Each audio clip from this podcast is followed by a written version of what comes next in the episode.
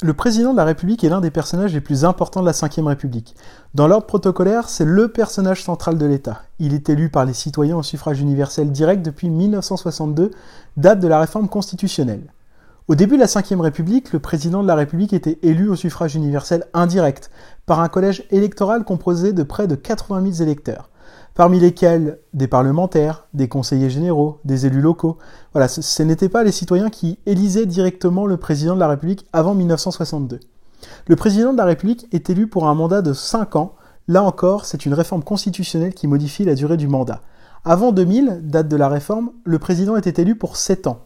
Et le 24 septembre 2000, lors d'un référendum organisé par Jacques Chirac, alors président de la République, les Français ont décidé de modifier cette durée pour la ramener à 5 ans à partir de 2002.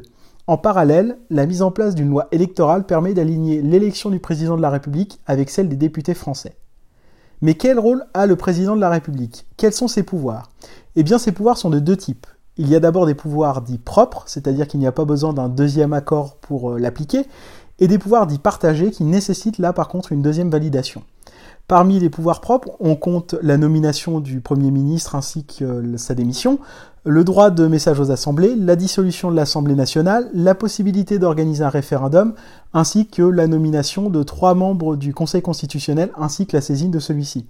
Il peut également prendre des décisions plus importantes dans le cadre de l'article 16 de la Constitution de la Ve République, qui précise que lorsque les institutions de la République, l'indépendance de la nation, l'intégrité de son territoire ou l'exécution de ses engagements internationaux sont menacés d'une manière grave et immédiate, et que le fonctionnement régulier des pouvoirs publics constitutionnels est interrompu, le président de la République peut euh, et prend les mesures exigées par ces circonstances après consultation officielle du Premier ministre, des présidents des assemblées ainsi que du Conseil constitutionnel.